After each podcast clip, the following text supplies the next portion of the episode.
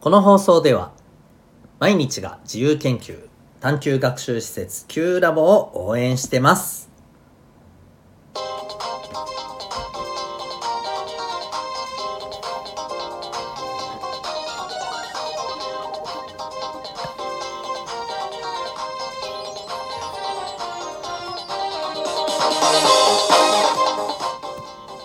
小中高生の皆さん日々行動してますか？あなたの才能と思いを唯一の能力へ。親子キャリア教育コーチのデトさんでございます。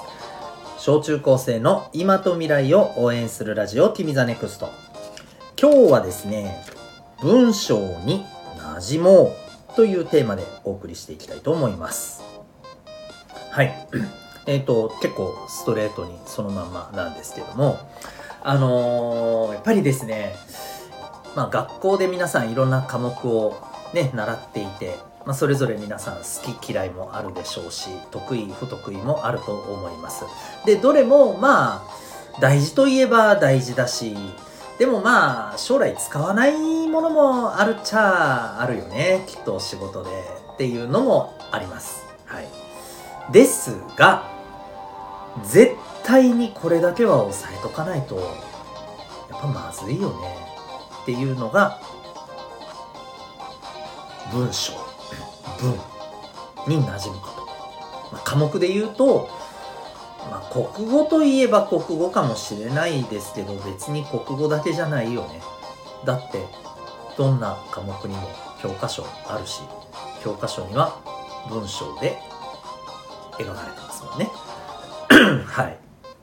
そんなわけで文や文章にやっぱり馴染むことってこれはもう万人共通でやっぱり大事にすべきだと思います。もちろんねここにも得意不得意っていうのはありますので、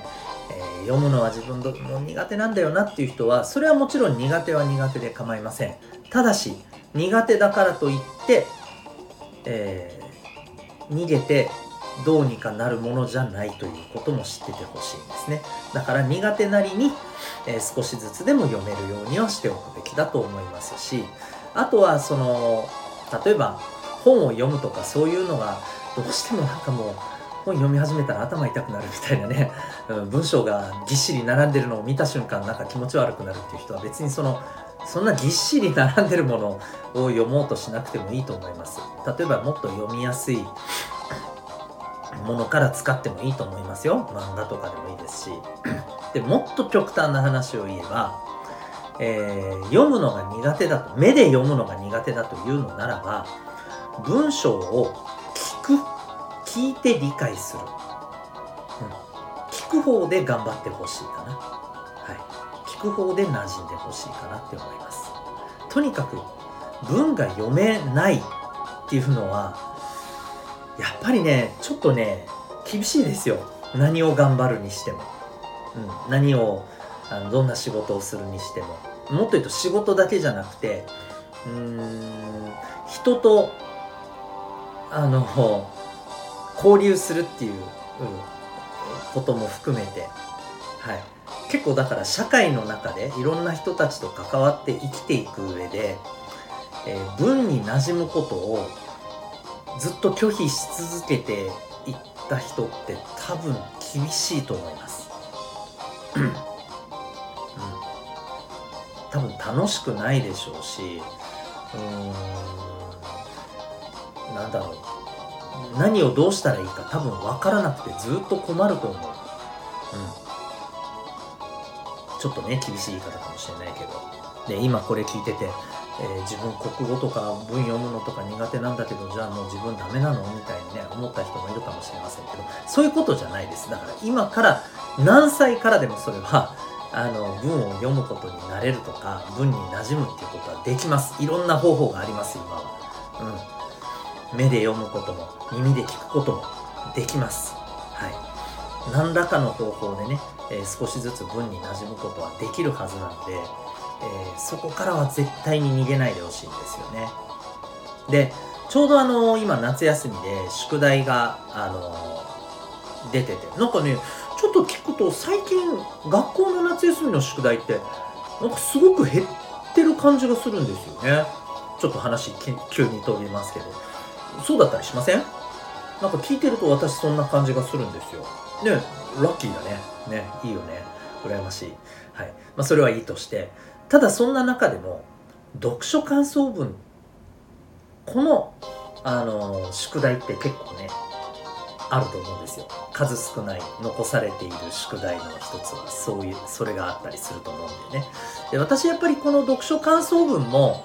えー、やっぱり好きっていう人、得意っていう人あんまりいないと思うんですよ。でも、例えば、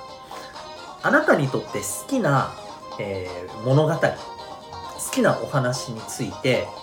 語ることっていうのは、これどうですか？結構、そう言われたら、あ、まあまあ、うん、まあ結構嫌いじゃないかも。う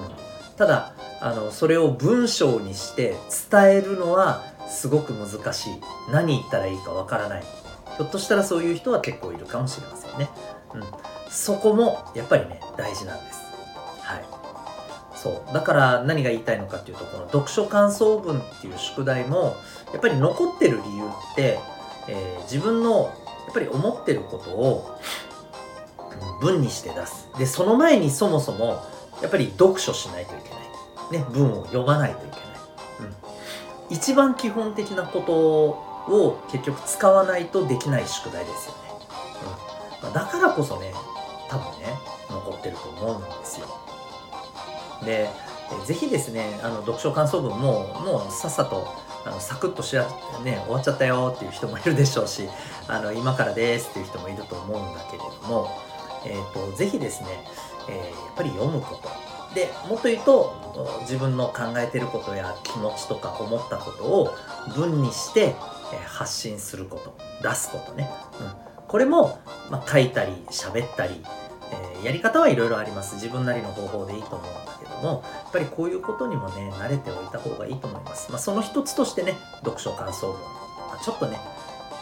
しんどい部分もあると思うんですけど、文に馴染むことは大切だよっていうことをちょっとね踏まえて、えー、向き合ってもらったらというふうに思います。あのでちなみに読書感想文やるときにあの絶対にね注意してほしいのは自分が好きでもなく興味でもない興味が持てないような本で一生懸命感想を書くっていうのはやめた方がいいと思います。不毛です。はっきり言って。うん。あのむしろ文に馴染む馴染みたくなくなる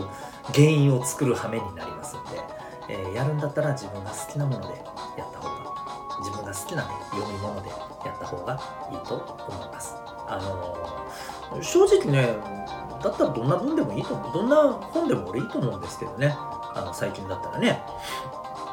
ラノベとかでも全然私いいと思いますけどね。あの、ラノベめっちゃ面白い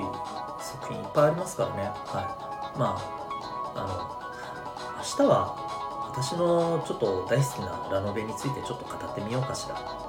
い。というわけで、えー、今日はここまでとしたいと思います。というわけで今日は、